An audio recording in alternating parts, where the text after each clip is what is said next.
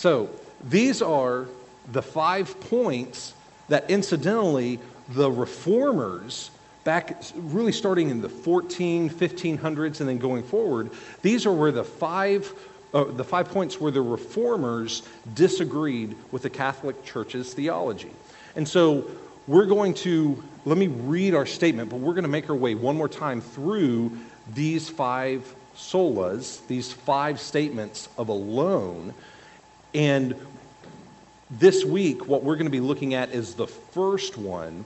And the main reason is because Scripture alone, and this is what I'm going to build an argument today on, is that Scripture alone is the bedrock, it's the foundation, it's the bedrock of our faith. So, one more time, let me read this. It says, as revealed by Scripture alone. Christians are saved by grace alone, through faith alone, in Christ alone to the glory of God alone. Now, my desire is to leave about 15 minutes at the end for us to have some uh, q&a and i've only got about 90 minutes of material so we'll, we'll see if that works. Um, we'll, won't hold our breath to that though. Um, but here's the big idea. The big idea that i want to be able to share is that the undisputable claim of scripture is that Scripture alone is the bedrock of our faith. I say that it's the bedrock of our faith because every word of Scripture is God's very word, and we will see that. I say it's undisputable because no reasonable person can actually argue with, with integrity that Scripture does not make this claim about itself. What is undisputable is that it's the claim of Scripture that every word is God's word. And I say it's the bedrock because our faith, Christianity, our very faith in God, is built upon the fact that every word in Scripture is God's word. And apart from it being from God, we have no confidence, we have no um, reason to believe that it would be revealing truth. So, if you would, we're going to start in what is probably one of the most prominent verses. When somebody says, What does Scripture say about itself? We're going to turn to one of the most prominent verses that often come up, and this is 2 Timothy 3.16. So if you want to go ahead and turn there, um, we'll, we'll read it, and it says, all scripture is breathed out by God. Some translations will say inspired by God and profitable for teaching, for reproof, for correction, and training in righteousness. So, breathed out by God, literally, it is God breathed. Now, if you were to take your hand and just talk, you can feel the breath coming out as you, as you speak.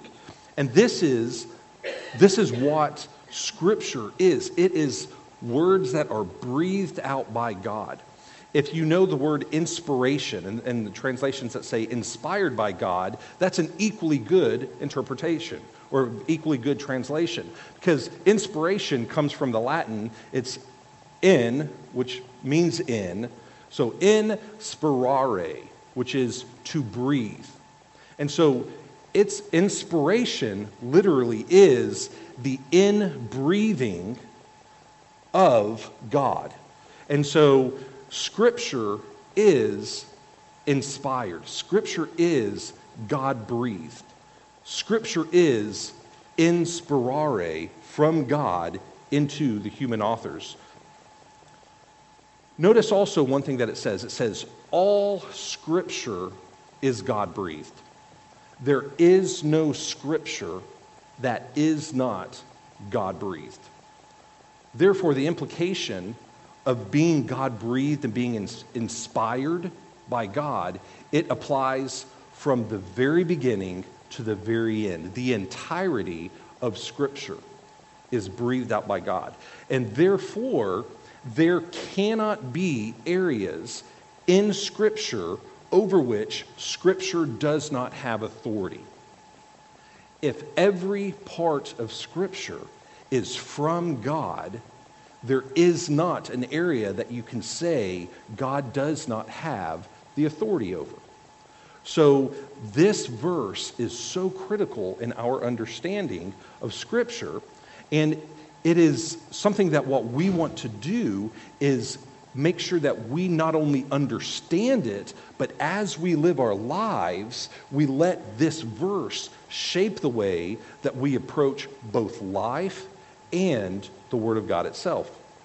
I want to share with you a definition of inspiration, and this, this is great. It's, it's uh, by a, um, a, theologian, Matthew Barrett. Um, and he says the inspiration of Scripture refers to the act whereby the Holy Spirit came upon the authors of Scripture, causing them to write exactly what God intended, while simultaneously preserving each author's writing style and personality. This supernatural work of the Holy Spirit upon the human authors means that the author's words are God's words. And therefore, by implication, they are reliable, they are trustworthy, and they are authoritative. This is the heart of sola scriptura. This is the heart of Scripture alone. This is the bedrock, the foundation of why the reformers clung to Scripture alone. It is from God, from first to last. It is right, it is true, and ultimately, it is authoritative. It has authority over any human institution. No one can counter Scripture. Scripture has the last word. So let me ask a question, though, and I think this is an honest question. Can Scripture, the inspiration, the breathing out from God, can it allow for the fallen condition of man? Can error exist in Scripture that has been touched by sinful man? And this is the question that will be asked. This is the argument that is made. Can a fallen man bring error into words that God has, has breathed out? And I was uh, actually told just a couple weeks ago by a young man who is in seminary right now um, at a, uh, seminary at Baylor. And um, what he said was Scripture is authoritative and it's the authoritative Word of God. It is infallible in all that it says pertaining to salvation. Notice the distinction? Scripture's the Word of God. It's authoritative, it's without error in everything that it says about salvation. What's implied in that is that it does have errors, though. There's areas not pertaining to salvation where it does err. And this was solely based upon the idea that if a fallen man has touched it, errors will occur. So, how would you respond to this line of reasoning? How would you respond to that understanding of Scripture? So, what I'm going to do to start off with is, uh, and I'm so excited, there's, we're going to look at 2 Peter, and we're going to spend a little bit of time there. But we're going to look at 2 Peter 1, really verses 20 and 21, and it's going to lay out four unambiguous truths that must define your view of Scripture. And what I, we'll actually start, get a little bit of a context by looking in verse 13. And this is going to help answer that very question, the very statement that this young man raised. So, starting in verse 13 of uh, 2 Peter 1. I think it is right, as long as I'm in this body, to stir you up by way of reminder, since I know that the putting off of my body will be soon, as our Lord Jesus Christ made clear to me. And I will make every effort so that after my departure, you may be able at any time to recall these things. Now, what he's actually talking about, he's referring to recalling what he has just spoken about, which is, yeah, we won't go into that. We're short on time. So, um, but this letter is almost as though the last will and testament of Peter. This letter is the last thing, really, that he was writing, and he wants to make sure before he leaves this earth that the, these truths are going to be understood and remembered by those who are reading it. And so he says, As long as I am in this body, I know that the putting off of my body will be soon. This is one of the most clear examples we can find of this is my life's most important work. What is the last thing that I'm going to be saying? And then let's look at where he continues in verse 16. For, eh, guys, this gets exciting. I just want you all to know this is going to be very neat.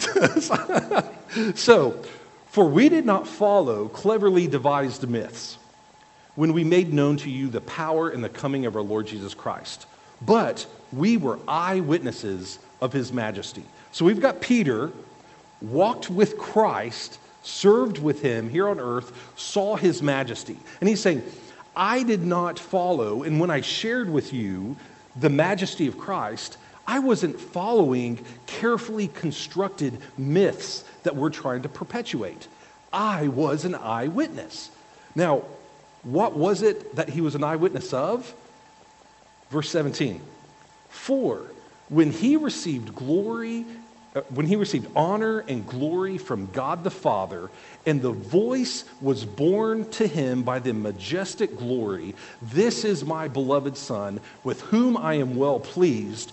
We ourselves heard this very voice borne from heaven, for we were with him on the holy mountain.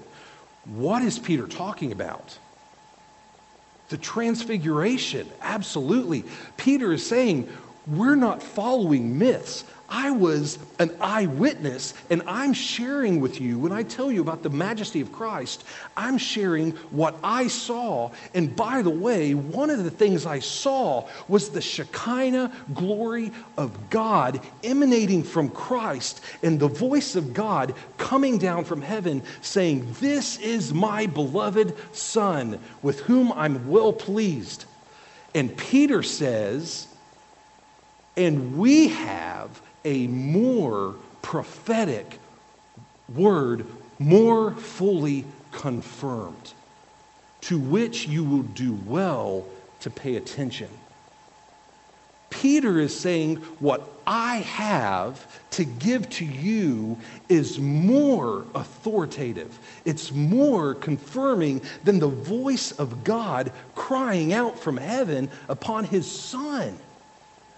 What is more authoritative or more confirming than God crying out to heaven that Peter could hear?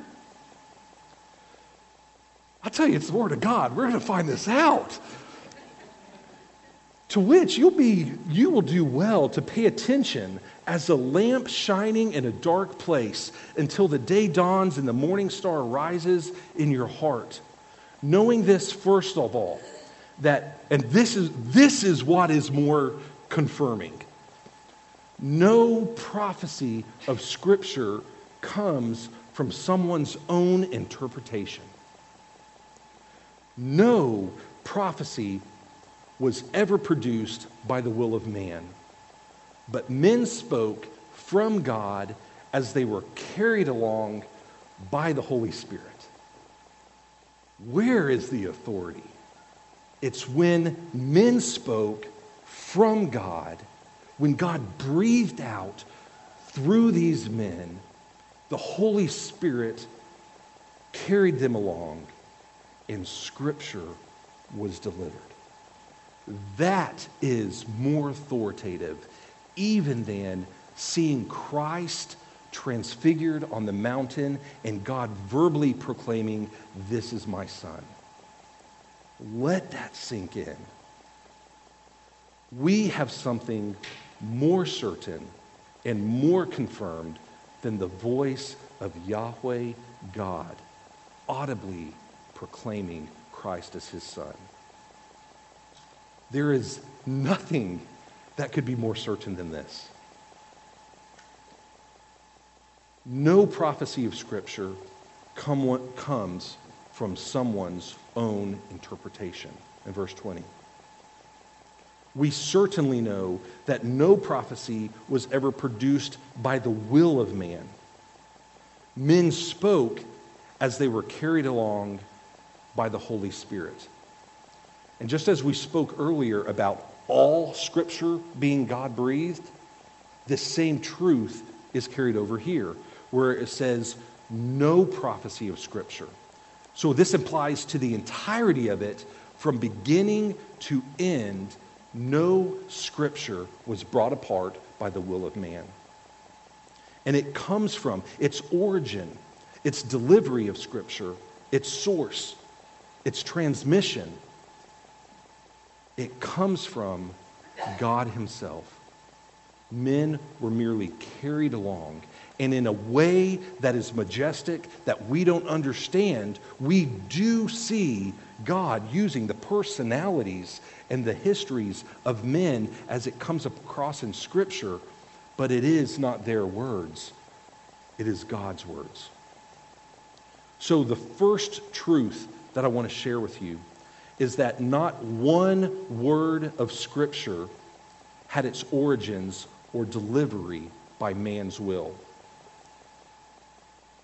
This is why it is an impossibility for man's fallen will to have corrupted it. It did not come through or from the will of man. It's not a product of man, it's a product of God. So these are the negatives, but then there's also the positive, which is the second truth. Every word of Scripture had its origins in God and its delivery by the Holy Spirit.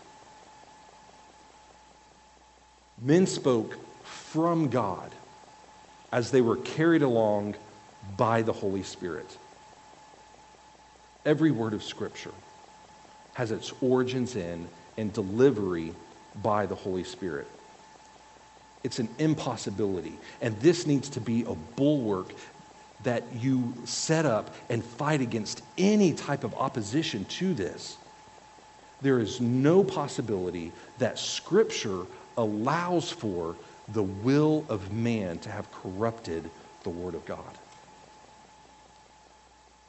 So, implication from this if it is not from man's will, and if it is from and by God, truth number three, that necessitates every word of Scripture, it must be true, it must be correct, it must be without error. If this is not the truth, is not the case, if Scripture is not true, if Scripture is not correct, or Scripture does have error, then you have to conclude that God willfully chose to deliver man falsehood and error apart from man's will being involved. That is the only logical explanation that you can come to if you believe word, the Word of God has error. Just showing how um, both God's character as well as the Word of God's character is spoken about this in other passages. You can look in John 10 35. It says, Scripture cannot be broken. Christ says this. In 1 John 1 5, we're told, God is light, and in him there is no darkness at all. Numbers 23, God is not man that he should lie. John 14, Notice this one. It says, I will ask the Father, and he will give you another helper to be with you forever, even the Spirit of truth. The Holy Spirit is the Spirit of truth, not the Spirit of error. Every word of Scripture must be true, correct, and without error. And therefore, truth number four every word of Scripture must be absolutely authoritative. Since every word is from the, the sovereign, creator, sustainer, ruler, God, his words are ultimately the authority over his creation, including you and including me four unambiguous truths that must define your view of Scripture. Not one word had its origin in the will of man. Every word of Scripture had its origin and delivery in God. in the Holy Spirit. Every word of Scripture must be true, correct, and without error. And every word of Scripture must be absolutely authoritative. This is why Scripture alone is the bedrock of our Christian faith. You have a choice to believe. Do I believe the Bible is the Word of God? You do not have the choice to believe with any type of integrity to say, I believe it's the Word of God, but it is not authoritative or it is not without error. Deuteronomy 29 29. This, this is going to be, this, this is another good one. There's a lot of good ones in here, right? so, understanding Scripture and what it is, Deuteronomy 29 29 says, The secret things belong to Yahweh our God, but the things that are revealed, the things that are revealed belong to us and to our children forever, that we may do all the words of this law. God has revealed his otherwise unknowable words. God has revealed through his breathing in, through the carrying on by the Spirit, through these authors that God has written through, God has revealed the, wor- the words of God that are eternally for us and those who will come after us. Notice what, what this says there. It says, These things that are revealed belong to us and to our children forever. We receive the words of God. We pass on the words of God. And this will continue forever until the Lord returns and we have no more need of his revealed word because we will have him himself. Until that day, we have the word of God revealed to us and it is ours. But it is not ours to do as we would wish or do what we would choose with. It is ours and our children's forever so that we may do all the words of his law. It is the receiving of the revelation from God through His Word that allows us to know His law, and it is the receiving of the words from the revelation of God so that we may be in right relationship with Him. Apart from the Word of God, where God has revealed Himself to us, man cannot be in right relationship with God. This is why Scripture alone is the bedrock of our Christian faith. Apart from Scripture, we cannot be saved. This is why Scripture alone is the bedrock. Where else can we go to? To what else can we cling to? We have nothing. But it gets better, right? So we looked at these four unambiguous, unambiguous truths that define our view of Scripture. What I want to do is look a couple chapters later in 2 Peter. We're going to stay there in chapter 3. And we're going to look at four, again, unambiguous truths. These hit you in the face. They're unambiguous truths that must define your need for Scripture. We know what Scripture is, but let's look at our need. So we're going to be in 2 Peter 3, starting in verse 15, and just look at 15 through 18. It says, And count the patience of our Lord as salvation, just as our beloved brother Paul also wrote to you according to the wisdom given to him. So, we're going to count the patience of our Lord to us as salvation. And this is something Paul, our beloved brother, has also written to you according to the wisdom that has given to them, right? As he does in all his letters. So This is what Paul does. He writes in all of his letters. And when he speaks in them of these matters. Now, tell me if you agree with this. There are some things in them that are hard to understand. Yes, we, we agree with that.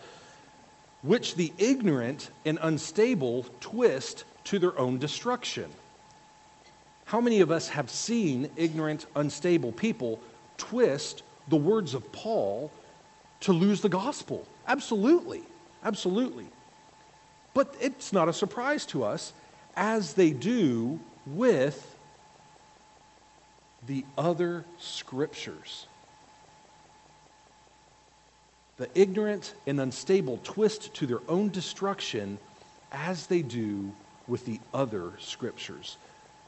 Therefore, you, beloved, knowing this beforehand, knowing that the twisting happens, take care that you are not carried away with the error of these lawless people and lose your own stability. But grow in the grace and knowledge of our Lord and Savior Jesus Christ. To him be the glory both now and to the day of eternity. Amen. so, Paul wrote to you according to the wisdom that was given to him. There was wisdom that was given to Paul. And this wisdom spread across all of his letters. There was wisdom given to him, and he wrote these letters. So let's understand, though. It says there are some things that are hard to understand that the ignorant and unstable twist. Yes, again, we agree with this. The ignorant maybe just have a lack of understanding. I have not been taught or shown this before. I'm, I'm without the knowledge, I'm just ignorant. But the unstable, they have a lack of an ability to stand, possibly to stand on project, um, proper logic or reason. They are not able to logically read and approach the scriptures, and therefore they won't actually engage in actual debate. Tell me if you've seen this before, where they won't actually look at what the text is saying, but tangent here, tangent there, cut you off here. They can't do that because they're unstable. They cannot stand where they are holding to. But it's they, they can't engage in that debate, and the reason falls apart. They have an instability, possibly of emotion. My God would not do that. We've seen that. But it's not the stability of careful reason reading to understand the scriptures. But most importantly, and this is why we want to look at this text, they do this, this twisting, as they do the rest of scriptures.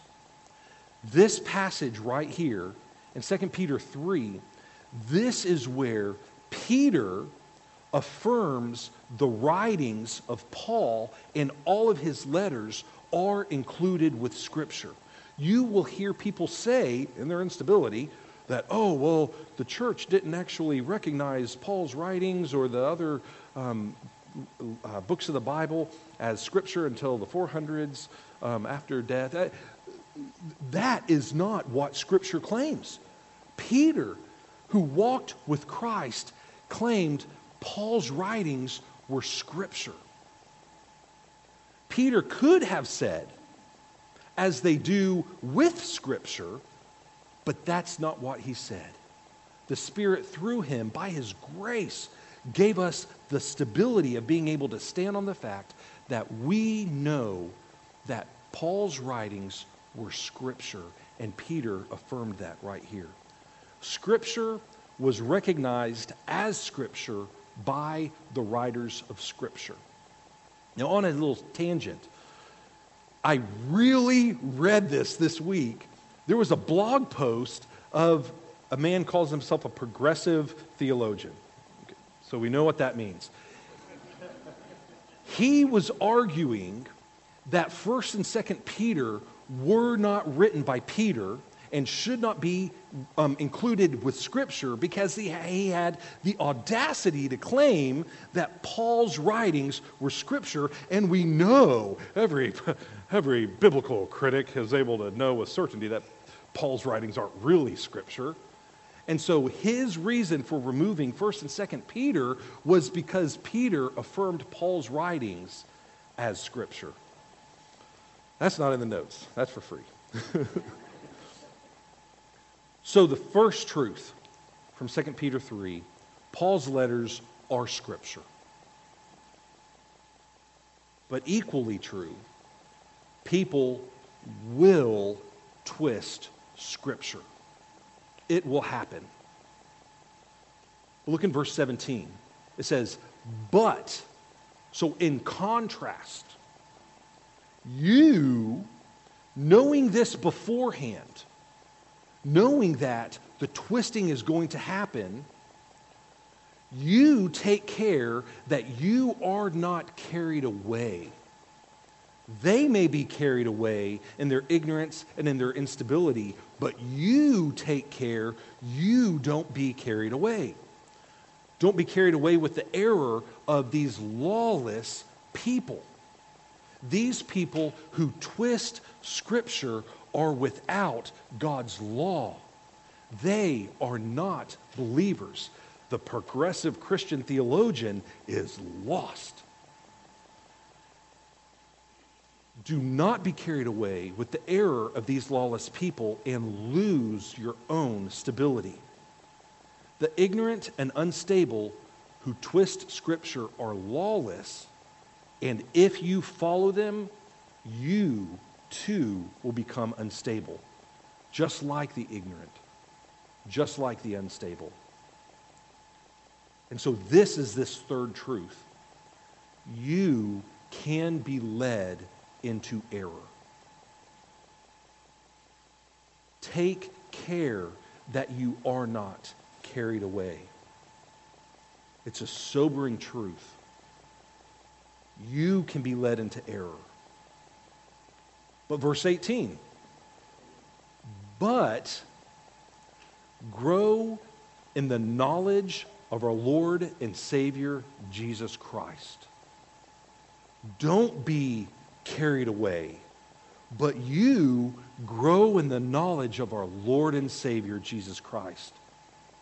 Growing in your understanding of Scripture is equated with the growing in the knowledge of Jesus Christ. Growing in the understanding of Scripture. This is growing in the knowledge of Christ. Which, incidentally, write down uh, Ephesians 1, I think 14, 15, 6, 17. Go to 17.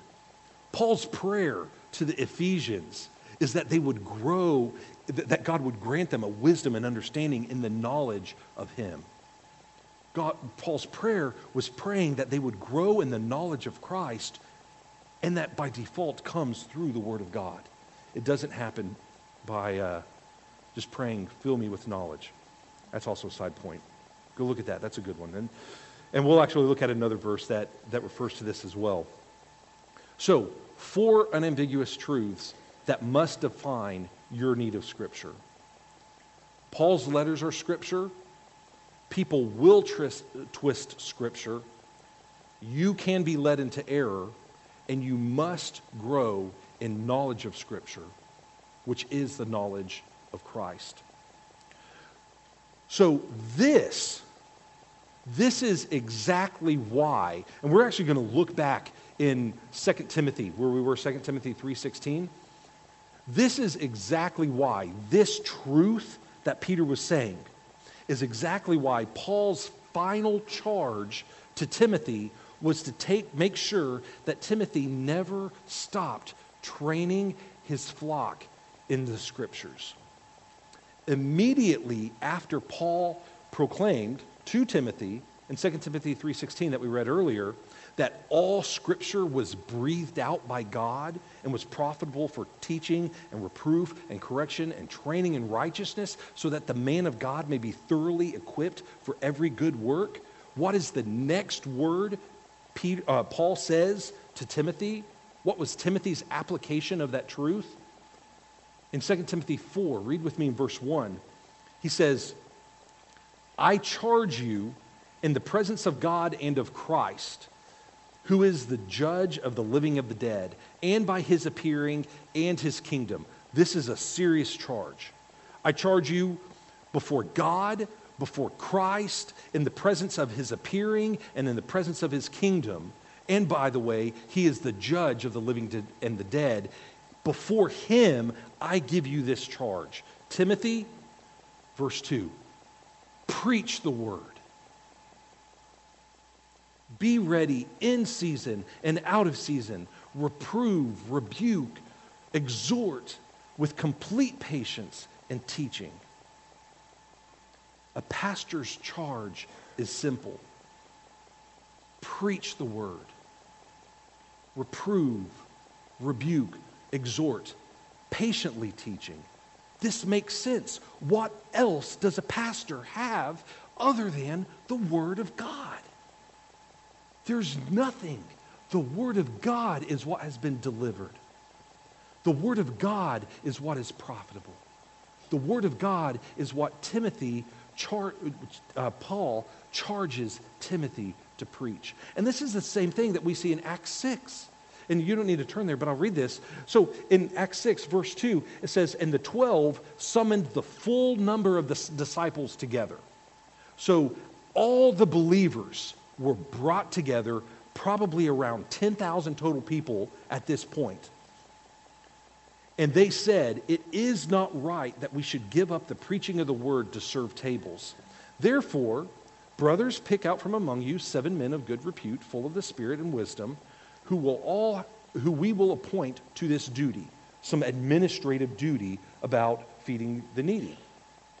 Verse 4, though, but we will devote ourselves to prayer and the ministry of the word. We will devote ourselves to prayer and ministry of the word. Paul to Timothy, preach the word. The apostles to the entirety of the church, we must devote ourselves to the ministry of the word. Brothers and sisters, you need a pastor and shepherds who will devote themselves to the preaching of the word. And praise God that we have that. But you need that. There is nothing else of value. This is why sola scriptura, Scripture alone is the bedrock of our faith. Why is it that pastors and shepherds are to be devoted to the preaching and the ministry of the word? John 17, 17. What does it say? Who knows this? Yes. Yes. Sanctify them. This is a prayer from Christ to God for us. Sanctify them in the truth. Your word is truth. God's word is truth. And God's word is our tool for our sanctification. And Psalm 119, verse 11 I have stored up, I have hidden your words in my heart that I might not sin against you. God's word is our tool given to us for our sanctification. We hold to Scripture alone because Scripture alone is true. We hold to Scripture alone because it is the tool for our sanctification to make us holy. This is why it is the bedrock of our faith. So, to this point, we've really looked at characteristics of Scripture and its source. So, I want us to go to Psalm 19. This is another good one, guys. um, let's look at a different passage and examine more reasons why we cling so tightly to the biblical principle of Scripture alone. So, Psalm 19. So, in verses 1 through 6, you have general revelation. This is where the heavens, God's creation, The heavens declare the glory of God, the skies above proclaim his excellence, his handiworks. And he continues about day to day pouring out speech, night to night reveals knowledge, and there is no word whose voice is not heard. Their voice goes out throughout the entire earth. God, earth, God reveals his glory through the creation. And the first half of Psalm 19 is saying specifically the heavens do this. What I want to look at, though, is starting in verse 7. This is where we get into specific revelation. It's not broad revelation given to all men, but specifically the revelation of God through His Word for salvation. Specific revelation. And I want you to listen to, and actually, you have a chart on there, so it should be very easy for you. But I want you to listen. How is Scripture referred to? What is Scripture? And then what does Scripture do? This is going to be repeated one after the other. And so I've kind of put it in this chart for you. So let's go ahead and read in verse 7. The law of the Lord is perfect, reviving the soul. The testimony of the Lord is sure, making wise the simple. The precepts of the Lord are right, rejoicing the heart. The commandment of the Lord is pure, enlightening the eyes. The fear of the Lord is clean, enduring forever. The rules of the Lord are true and righteous altogether. More to be desired are they than gold even much fine gold, sweeter also than honey and the drippings of the honeycomb. Moreover, by them is your servant warned. In keeping them, there is great reward. So you have this chart here God's word is perfect and sure and right and pure and clean and true and righteous altogether and more desirous than much fine gold and sweeter than honey's drippings. And what does it do? It revives the soul. It makes the wise or makes wise the simple. It rejoices the heart, enlightening the eyes, enduring forever, warning the servants and rewarding the saints who keep them. Does any of this surprise you, knowing that it's God's breathed out word?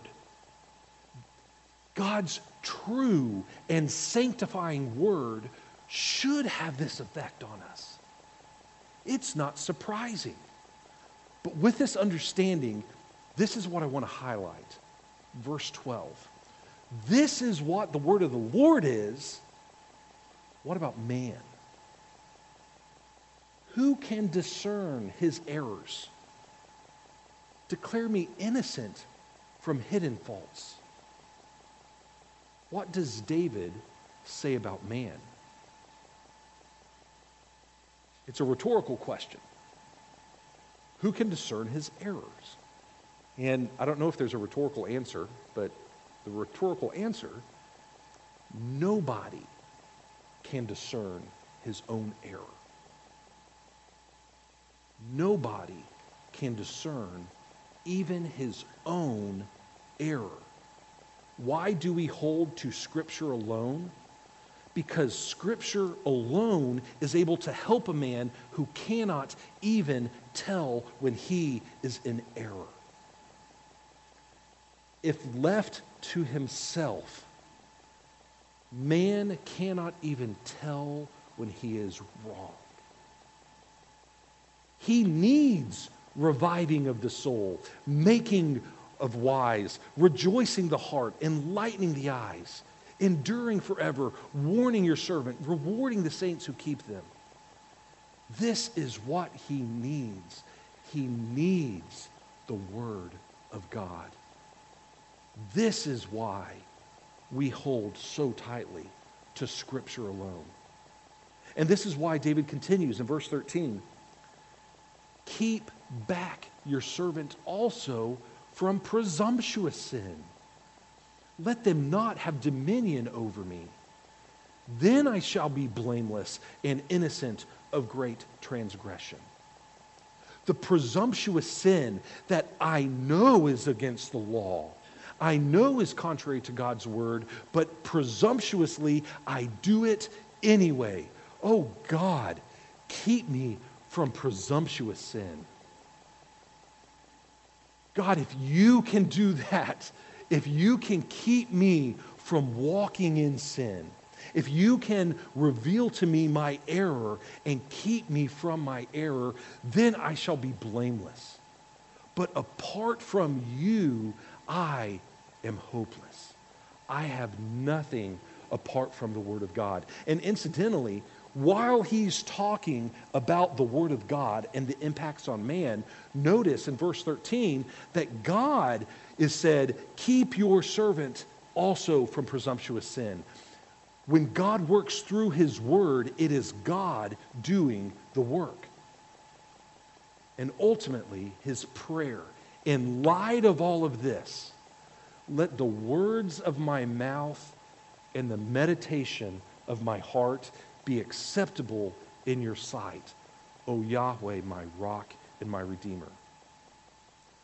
We on our own are incapable even of knowing our own error.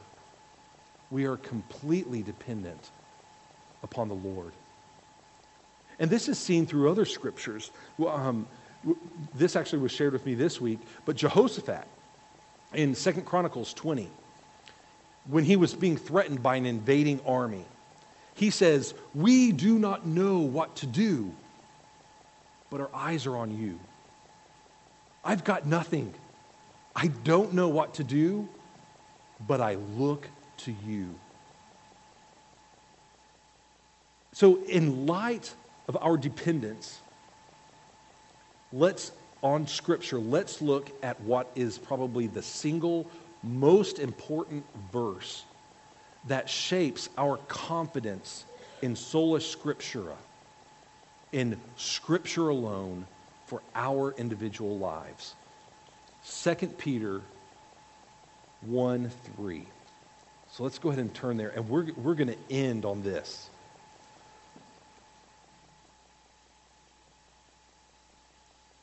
Man, we've got to end on this one. This was at different spots. this is a great one to end on. 2 Peter 1 3.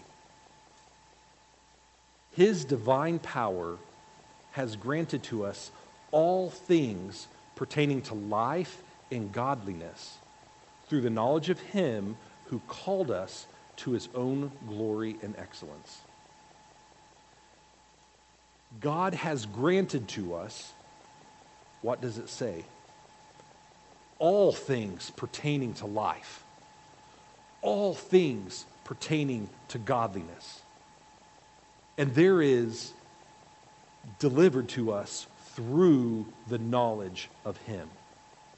If there is something you need in life, if there is something you need for godly living, God has granted it to you already. And it's through the knowledge of Him, through His revealed Scripture, through His revealed Word. This is what we call the sufficiency of Scripture. We know it is true and it is right and it is authoritative. And we know that it is from God and we know that it was delivered by the Holy Spirit.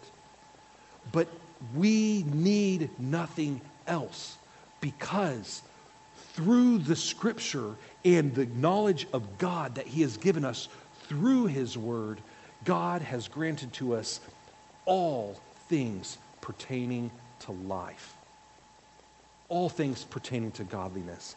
And I think actually in the, the parenting, one of the parenting lessons, uh, Jason referenced the fact that we might not find a manual on how to fold one of the cloth diapers and pin it to our child.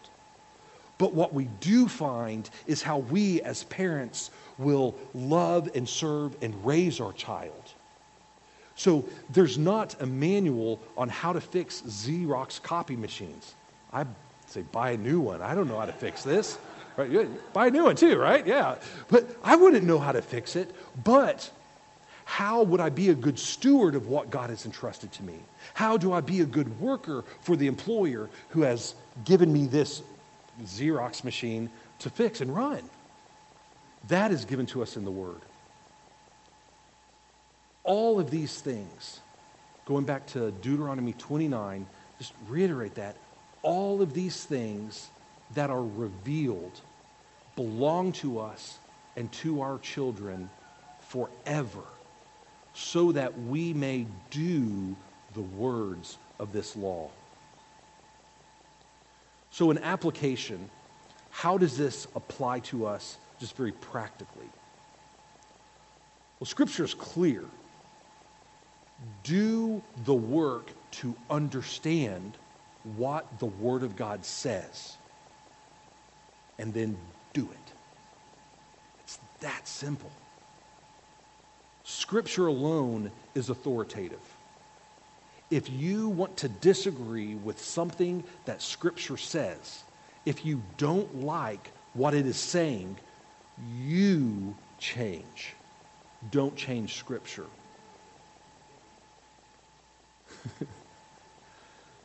Simple, right? Scripture is sanctifying. Get the Scripture in your mouth. Get the Scripture in your mind. Get the Scripture in your heart. And I close with Deuteronomy 6, 4 through 9. Apply this to yourselves, to your family, and to those that are around you. And these words that I commanded you today shall be on your hearts. You shall teach them diligently to your children, and you shall talk of them when you sit in your house, and when you walk by the way, and when you lie down, and when you rise up, and you shall bind them as a sign on your hand, and they shall be as frontlets between your eyes. You shall write them on the doorposts of your house and on your gates. Your life must be fully saturated with Scripture because only Scripture, only Scripture is all that we have for anything pertaining to life and godliness. And I'm going to close with a psalm that was shared with me just this morning. This is wonderful. Psalm 138. So I guess that's two closings. That was my close, and I've got a second close. I've got another close. I'll have a minute to spare when we're done. So, for you have exalted above all things your name and your word. And I put that at the top of your paper right there. 138 2. You have exalted above all things your name and your word. Let's pray. Our God and Father, we have nothing apart from you. And by your grace, you have revealed who you are through your word. May we rest upon Scripture alone in our lives. We pray this in your Son's name. Amen.